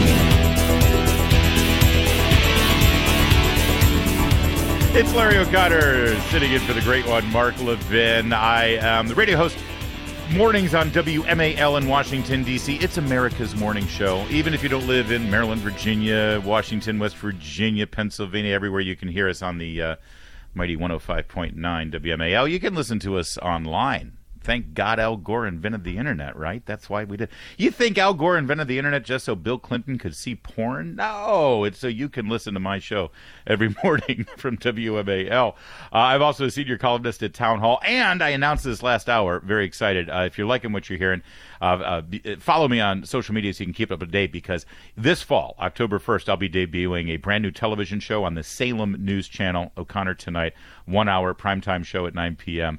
Uh, you can get that Salem News Channel uh, on your Roku, your Apple TV, your your tablet, your phone. You just get the app Salem News Channel. Great program already up there, and I'll be joining that team this fall. And don't worry, anyone who's listening in Washington on WMAL, I'm still going to do my morning show. I'm with you forever. You're never getting rid of me in DC. Uh, well, you know, unless I do something stupid and get fired. so, anyway, that's me, and I'm in for Mark. And I, I wanted to, you and I, we're going to have a conversation about these midterms coming up in a bit. In fact, I'll go ahead and ask you now. Uh, you know, I have a theory that. Remember how Tip O'Neill used to say all politics is local? I think this year more than ever, politics has become more local than ever before.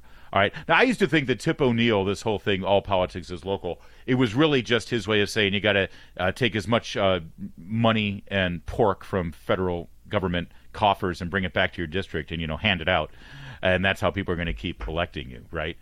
Um, but it isn't that. What what it, what what all politics is local. It is true that all politics is local. What it means is that if you're running for office, you better talk about what people care about, what people care about in their hearts, in their souls. Now, listen, when when Ronald Reagan was running for president in the '80s, people cared about fighting communism. They cared about the economy. They cared about inflation. Uh, they cared about the big government regulation. These are all very big ideas, but he was able to communicate in such a way that it mattered personally to each and every voter. They felt like Ronald Reagan was making those big issues personal issues. That, there's an art to that. There's an art to communicating ideas to make sure that everybody's on board with something. So that that's a great way to make a, a major macro issue like national security and defeating the Soviet Union, making it a personal issue about your personal freedoms, about your personal safety, about your family's safety and security. Get it? You see?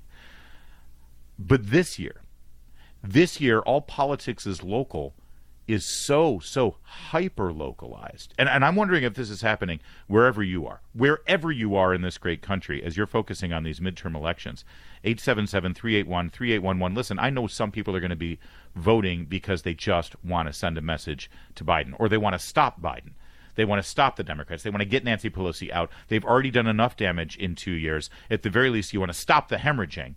And you got to have another party in the legislative branch to stop what the executive branch is doing. Uh, now, that's, listen, that's personal to you, but it's very much a macro national focus. And if that's it, if that's the reason, if that's what you're hearing from your friends and neighbors and what have you, I'd love to hear you tell me and tell everyone here on the Mark Levin Show at 877 381 3811. But I have a hunch. I have a hunch coming out of the COVID 19 pandemic, coming out of the lockdowns, coming out of our economy being shut down by governments the virus and the pandemic did not stop our economy. It was governments who did it. The pandemic did not hurt your children and your grandchildren getting the education they deserve at the government run schools. It was government who did it. And, and actually, only certain governments did it. Certain states did it and made your kids learn on a laptop in the kitchen instead of actually going to the classroom and getting the education that you're paying for and that we promised our children. Uh, anybody who's on the wrong side of that issue, they should be going down this fall. And I have a feeling people are voting based on what happened in their school boards. I have a feeling people are voting based on what happened at their county level and their city level. If their mayor had draconian rules or their county executives had draconian rules in COVID 19 that screwed up your business and screwed up your community, when across the other side of the state you had different rules because they were had Republicans in charge and you're fed up and you're done and you're letting those things that affected you personally motivate your vote. If that's where you are, if that's what you're hearing. I mean, I'm hearing people here in the greater Washington area running for Congress. Candidates who are going to the House of Representatives and they're running on school board issues. Right? They're running on saying, You put me in Congress as your member of the House of Representatives to the federal government, and I will start focusing on and investigating the teachers union and how they affected education funding and how that affected your school board and your state uh, board of education. It doesn't get more personal than your kid's school and the school that you're paying property taxes for.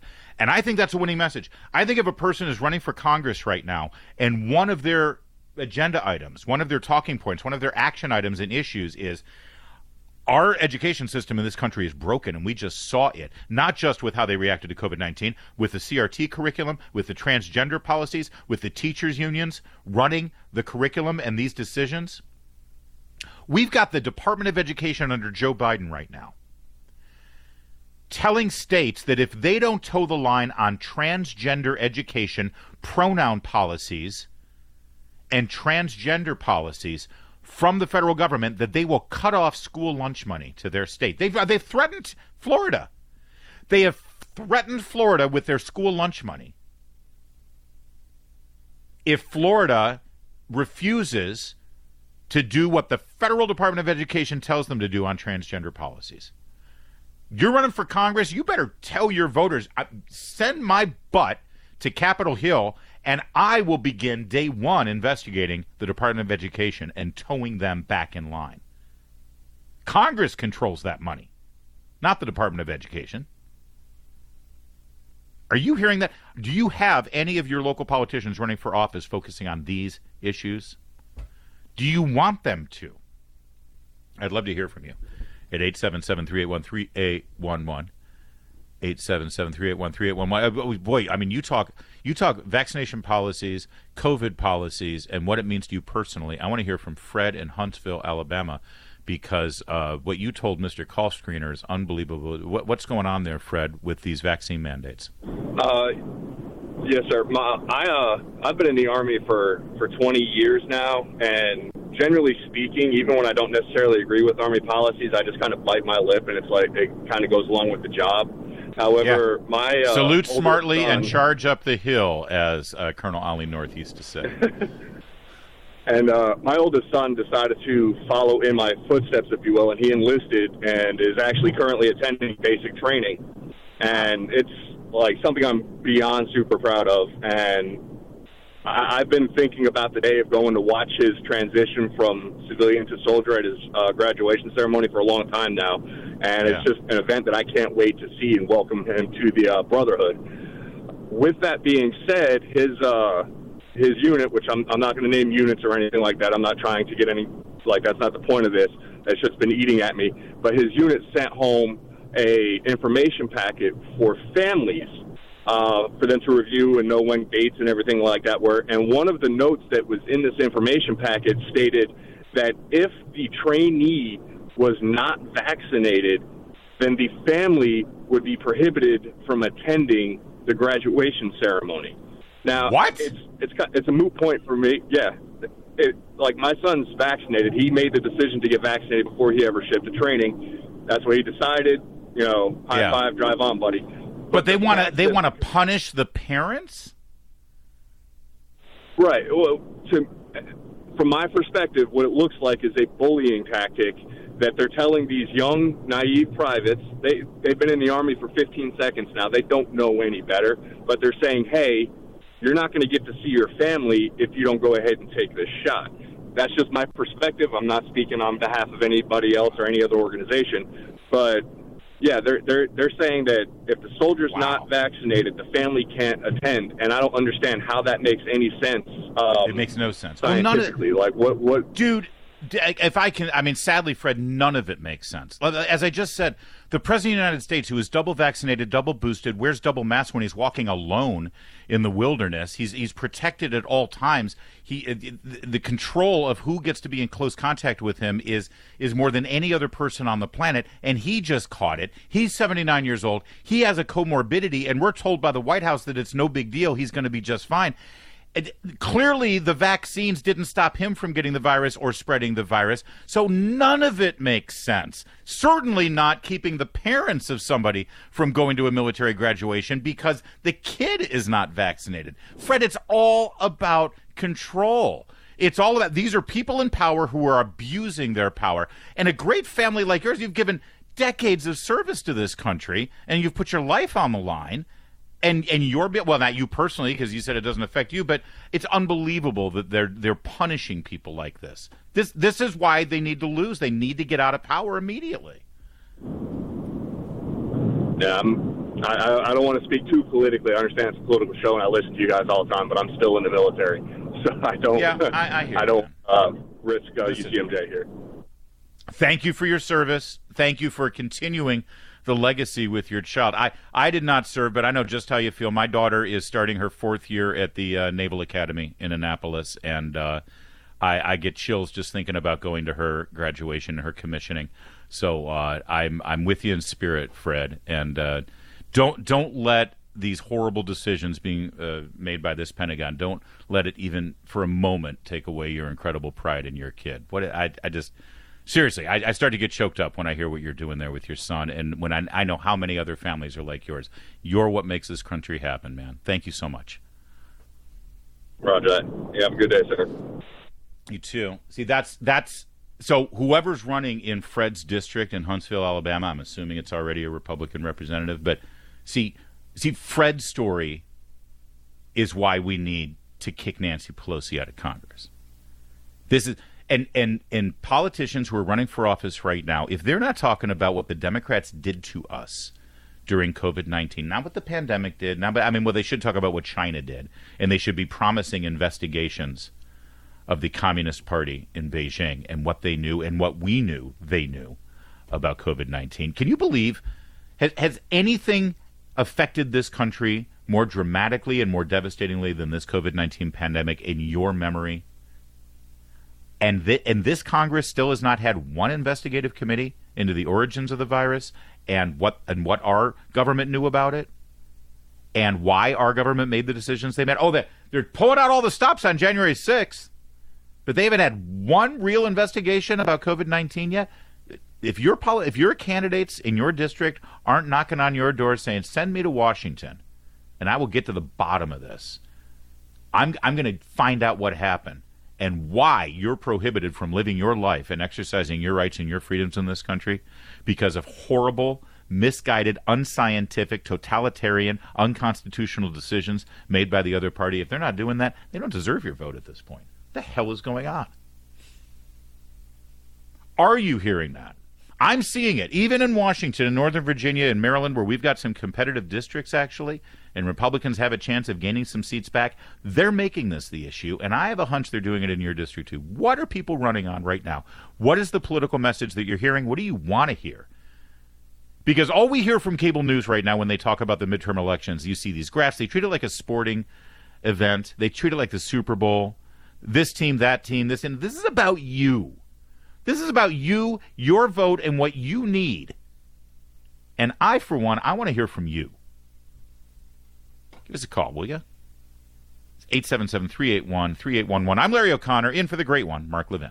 Mark Levin.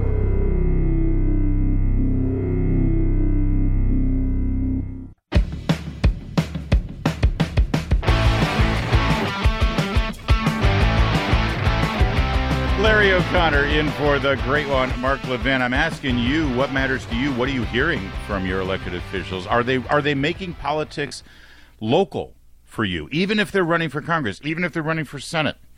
Are they talking about what you're ticked off about right now? What are you hearing? Uh, let's go to Bruce in York, Pennsylvania. Hey, Bruce, you're next up here. I'm Larry O'Connor in for Mark Levin.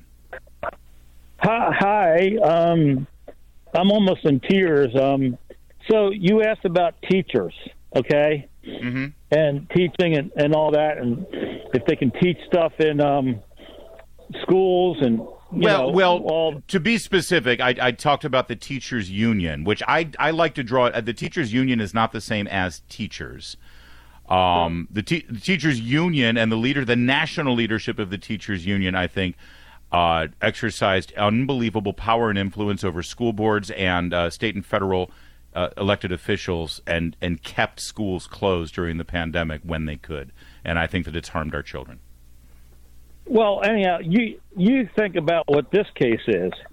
This was in the Epoch Times on Wednesday. It occurred in Harrisburg, Pennsylvania, not far from York, about 25 miles away. So this teacher, um, she taught for 20 years in a school district there, out right outside of Harrisburg, and she was fired because she asked the kids that weren't standing why they weren't standing for the Pledge of Allegiance, just for asking them. And they they did not give her a warning or anything. And the kids posted the nastiest videos on TikTok and everything that they're hmm. going to kill this teacher. It's like bizarre because they knew they would get away with it, and they the authorities of the school district saw that and fired her on the spot. No warning, no written notice, no verbal notice, nothing.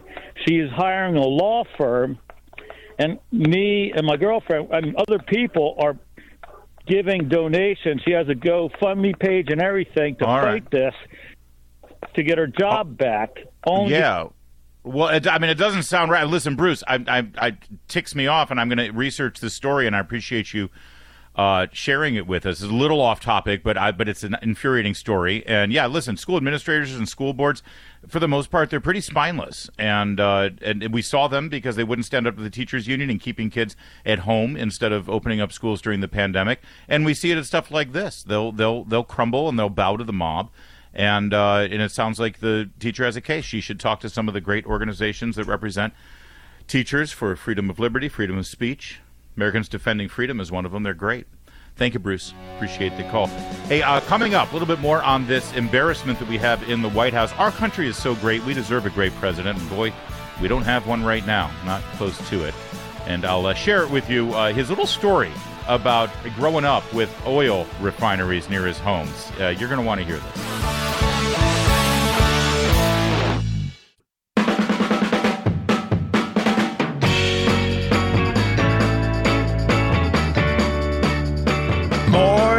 Logic than allowed by law. The Mark Levin Show. Call now at 877 381 3811. Larry O'Connor in for Mark Levin here on this Friday evening. Uh, broadcasting live here from the nation's capital. Technically, I'm in Annapolis, a, a, a suburb of the nation's capital, Washington D.C. Uh, Mark will be back on Monday. He's not. He's not ill or anything. He's. Uh, did, did Mark, uh, Mr. Uh, call screener, uh, Mr. Uh, substitute producer? Did, yeah. Did Did he announce on the air though what he was doing? I don't want to speak out of turn. Yeah, he's down uh, doing an event with uh, Governor Mark DeSantis and a debate. Moderating and uh, uh, keeping this country free down in Florida, and uh, and my friend Kurt Schlichter is down in Florida too. All everybody's in Florida, but I get to host the Mark Levin show, so I actually win out. Uh, so I'm happy to be here, and I'm glad that you are here as well on this beautiful Friday, this summer Friday, 877 381 3811. I want you to listen to this. You know, a lot of people, a lot of people uh, focused on uh, President Biden's remarks up in Massachusetts as he uh, made his emergency climate change declaration, and they were focusing on this this slip up where he said that he has cancer, right? But, but we'll get to that in a minute. He he doesn't have cancer, by the way, but. Uh, I do love the fact White White House. To, you know you're in trouble when the White House does, has to walk back so much stuff from the president, where they they're already you know no the president doesn't have cancer. No, he didn't mean to say that he has cancer. He doesn't have cancer. And then the only way they could get that off the headlines was, but he does have COVID. It's like, oh my God, everyone's still talking about how Biden said he has cancer. Well, we got to change the subject. We got to, oh, I've got it here. He's got COVID. There. Happy now? That's how bad it is. God, I love this country. We deserve a better president. Can I, is, it, is it okay? Can, can we say that? We deserve a better president. Uh, so, so he declared this climate emergency. And, and in, in during the climate emergency, he said this line. He, I'm reading this verbatim. 100 million Americans are suffering from extreme heat. What, what does that even mean? Uh, so a third of our nation what are we at? 380 million now? Okay, so let, let's let's say 27% of our country. 28%. 100 million Americans suffering from extreme heat. What is that? Suffering from extreme heat. Which I, I'm pretty sure that means it's the middle of July and there's a heat wave because, well, summer. No, we're I think here in the Washington area we might hit 99 degrees on Sunday. I do a morning show, so I'm very in tune with the weather. You know, every 10 minutes. We give you traffic and weather. This is what we do on a morning show, and uh, and we were saying, yeah, it's going to be, we're going to hit 99, maybe 100, which will be the hottest day in Washington in six years. Okay. So, in other words, and, and, and before that, we'd certainly hit 100 in July, you know, in other days. The point is, this is a thing that happens. When I was a kid living in Detroit, it would hit 100 degrees sometimes. When I lived in Southern California, after I lived in Detroit. We would sometimes get to 100 degrees. If you live in Arizona, it gets to 100 degrees all the time. It's summer. But no, it's a climate emergency. So so here's how Joe Biden made his climate emergency.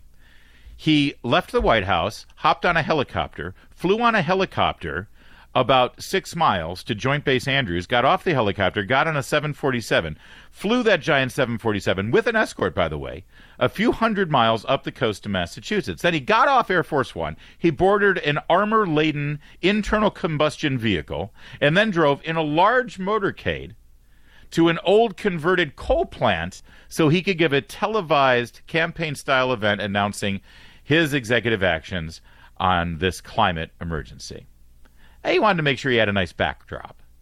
So, you know, what's a few carbon emissions between friends? that is that is one hell of a giant carbon footprint he dragged up and down the eastern seaboard so that he could announce that he'd execute extra constitutional authority that will probably get thrown out of court. Meanwhile, his transportation secretary and his uh, Canadian energy secretary trying to force you into a crappy little Chevy Volt because you're being too irresponsible with your energy use. Because you own a Jeep Wrangler, and, and they'll have none of that. No, that's that little elf of a transportation secretary. He wants you in his Chevy Volt.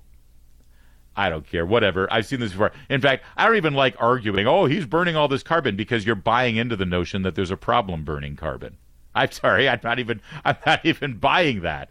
But but if you use their rules, if we play by their rules, he has no business flying up to Massachusetts to make the announcement, right? But now I want you to listen to this. I'm sure you've seen the clip of him talking about how he got oil cancer as a kid because of the oil slicks. Uh, now I want to I want to uh, commend my uh, colleagues over at Town Hall, the video team there, um, because they they found this great video of Joe Biden. Uh, he gave his speech this week about the uh, the oil slick on his car when he was a kid, and how it gave him cancer. And uh, the great team over at Town Hall, led by Kevin McMahon, who does all of our great video work there. he, he like heard that and said, "Wait a minute, that sounds familiar." And and oh boy, did it sound familiar. Here, this is Joe Biden on Earth Day, which is April 20th. On Earth Day, he told this story. And I we I, when I went to a small little school that was about uh, a mile from the apartment complex we lived in and a little school called Holy Rosary. And I, you couldn't walk to school because although it was a four-lane access highway, it was just too dangerous to cross some of the streets. And my mother would get in, the, and when it came spring, I mean, it came in the fall. this is the God's truth. Uh, real fast, I, am I'm, I'm gonna let you finish, Joe. Just so you know, I, I, it's my job. I'm sorry, but I got to look at video of this guy all the time, and I've, I've picked up. You pick up little poker tells from people, right? If you're playing poker, you know, so people have a tell. Here's Joe Biden's tell. Every time he says something like, "This is the God's honest truth," or "I'm not joking," or "I'm serious," or "This is," every time he says that, guess what? It's a lie. Every time he says that, it's a big pile of crap what he's telling you. So there, so there he goes. He's telling you this is the God's honest truth. Okay, all right, here he goes. i am going to let him finish now with his God's honest truth. And you get in the car, and there's a little frost on the window. Turn on the windshield wiper. There'd be an oil slick. Not a joke. Not a joke. I have asthma, and 80% of the people who, in fact, we grew up with have asthma. All right, so that's the story. He told that in April. Okay, did you get the fine points of the story? All right, let's see. He uh, four lane highway uh, for access. Mom drove to school because of the danger of the four lane highway. Holy Rosary Elementary. Uh, uh, every fall, you'd turn on the windshield wipers and you'd have an oil slick, and that's why he and 80% of the people who grew up with have asthma. Got it? It was oil induced asthma just three and a half months ago. Oil induced asthma, Holy Rosary Elementary, four lane highway, mom drives fall time windshield wipers. All right, now, here's that same guy this week in Massachusetts. This is a separate event, a separate day, months apart, in a different state. Here's what he had to say. I just in an apartment complex when we moved to Delaware, and just up the road, a little school I went to, Holy Rosary Grade School. And because it was a four lane highway that was accessible, my mother drove us, and rather than us be able to walk. And guess what? The first frost, you knew what was happening. You had to put on your windshield wipers to get literally the oil slick off the window. That's why I and so damn many other people I grew up have cancer. All right, so. God, this is so good. So so he tells the story three and a half months ago on Earth Day to talk about how the oil slick in the refinery in Delaware that created an oil slick on the car that his mom would have to use with the windshield wipers driving to school in fall, although this time it was the first frost. Uh, that's why he had asthma four months ago. This time it's cancer. The asthma has progressed. It is it has metastasized. The asthma somehow has now become malignant. I don't. I, I never knew that could happen. Actually, but you learn something new every day. I don't want to be anti-science. I just so that's what it. Can you? I mean, I just watch one more time. I want you to hear these back to back because it is so stunning what the media in this country lets this loser get away with. I'm sorry, it brings me no joy to call the President of the United States a loser. The man is a loser. For 50 years, he's never had a real job. He has nothing to show for 50 years in public office. He's been a senator, he's been a vice president, he's been a president. Can you tell me one accomplishment that says, oh, this great thing in this country wouldn't have happened if it weren't Joe Biden? Anything? He's had one driving principle and value his entire career, and that is his own advancement. And, oh, you know, advancement of his family members who go out there and make the money for him while he holds office. Yeah, I'm sorry. That's the definition of a loser. Oh, sure, you know, he, he, he won an election, I guess, and he holds an office, but as a, as a human being, not my favorite guy. Oh no, I know, I know. Oh, Joe's really a nice guy. Joe's a good guy. Oh, Joe's really likable. Good old likable Joe. Really? Ask Clarence Thomas and his family how likable he is. Ask Robert Bork and his family how nice a guy Joe Biden is. Spare me that. All right, so I want you to hear these back to back. Again, the first clip from April. And I we I, when I went to a small little school that was about uh, a mile from the apartment complex we lived in and a little school called Holy Rosary. And I, you couldn't walk to school because although it was a four-lane access highway, it was just too dangerous to cross some of the streets. And my mother would get in the, and when it came spring, I mean, it came in the fall. this is the God's truth. And you get in the car, and there's a little frost on the window, turn on the windshield wiper, there'd be an oil slick. Not a joke. I have asthma, and 80% of the people who, in fact, we grew up with have asthma. All right, now that and now this is this week. complex when we moved to Delaware, and just up the road, a little school I went to, Holy Rosary Grade School, and because it was a four-lane highway that was accessible, my mother drove us, and rather than us be able to walk. And guess what? The first frost, you know what was happening? It had to put on their windshield wipers to get literally the oil slick off the window. That's why I and so damn many other people I grew up have cancer. All right, so there you go. I'm, I'm still waiting to hear the scientific explanation as uh, how the oil slick gives you asthma, or for that matter, the oil slick gives you cancer. All right, um, and and I think it's just remarkable to hear him tell the exact same story the exact same way. It's like, listen, he's a politician, so he's memorized a couple of anecdotes, like corn pop, right? And he'll just repeat them and yes, obviously this is fun to play him back to back and laugh at the guy. I mean, it's amazing to me the Saturday Night Live and the late night comedy shows, and they, you know, they can't they can't find anything about Joe Biden to make fun of. Really, really? Because I, I could I could do a five hour comedy show making fun of Joe Biden on a daily basis and have new material. But yes, yes, okay, he's a doddering fool. I'm not breaking new ground here. And yes, he lies. Or oh no, no, wait, no. The New York Times. Did you see this? This is over the weekend from the New York Times. They they they said this about him. He doesn't lie. The New York Times said this. I'm quoting the New York Times here. Joe Biden is by nature a storyteller with a penchant for embellishment. Oh my goodness, it's good to be a Democrat, isn't it? So, how many headlines, how many chyrons on cable news. Trump says without evidence. Trump lies. Trump lies. Trump bald faced lie. Trump did it. Trump says without. Trump claims. Trump cla- right. Joe Biden. Joe Biden doesn't lie. Joe Biden doesn't say thing without evidence. No, no, no. According to the New York Times, Joe Biden is by nature a storyteller with a penchant for embellishment. All right. So yes, yes, he's a liar, storyteller. He's a doddering fool. We know all that. Look beyond for a moment the obvious story about the BS here and the oil slick on the car and the windshield. And notice more importantly what he's done here. Why, why does this story? He goes up for this climate emergency because it's hot, because it's July, right?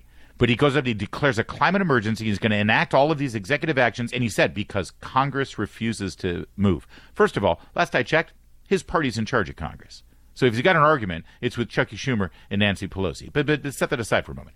He says, I've got to go up and do, do these things, and I'm going to make the announcement in Massachusetts, and I'm going to spend all this carbon to get up there, and I'm going to make the announcement. I'm going to tell this story about being a kid, and I've got to do these things because Congress refuses to act. Okay, so right there, that's a recipe for disaster in a constitutional republic. Because when the executive branch says, well, the legislative branch isn't doing what they're supposed to do, so I'm just going to unilaterally do it, that's going to get thrown out. It's not going to happen. And it's a constitutional crisis. I mean, listen, I know presidents do that. Just don't tell me you're doing it. Okay? That, it. Because now you're insulting me. But let's look beyond all of that. This little story about how he got asthma or cancer or whatever it was because of the oil refinery, it actually unwittingly exposes the real truth that's going on here. And I'm going to tell you what that is in just a moment. Don't go anywhere. It's Larry O'Connor in for Mark Levin. Mark Levin.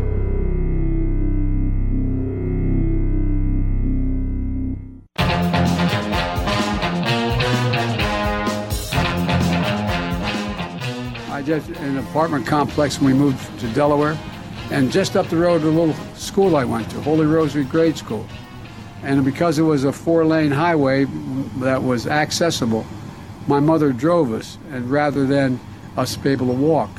And guess what? The first frost, you knew what was happening.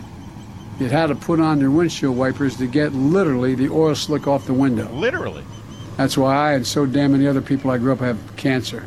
Of course, we know he doesn't have cancer. And of course, we don't know if there's even such a thing as oil cancer or slick cancer. What do you mean, literally? Is there is there a figurative way of saying that too? I don't know. All right, but eh, of course that's not the important thing. Here's what here's what this really reveals. What he in, inadvertently revealed. The whole pro- remember the whole purpose of this thing, the speech and these executive actions and the trip up to Massachusetts with the backdrop and the all that. It was about how hot it is. It was about so-called climate change, so-called global warming, right? It was a, it was supposed to be a, about climate change, which allegedly is caused by carbon emissions released when oil, gas, or coal is is combusted into little invisible carbon dioxide molecules in the atmosphere, right? That's that's the theory. That's what causes all this warming. The climate emergency, so called, has nothing to do with Joe Biden's claim that oil refineries cause cancer in his childhood home.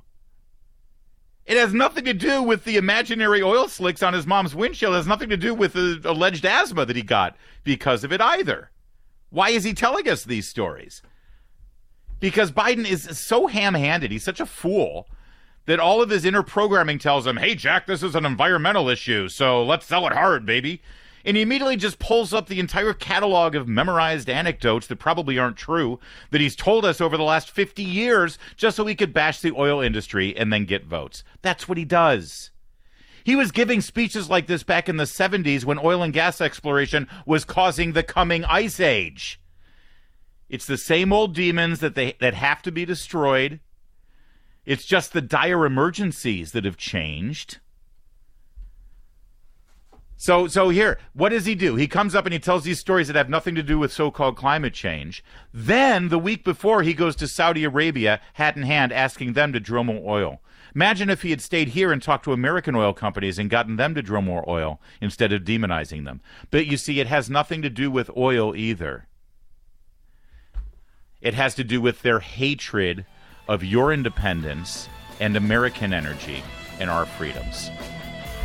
Vote, please. Fix this. You can do it. Larry O'Connor, thanks for listening.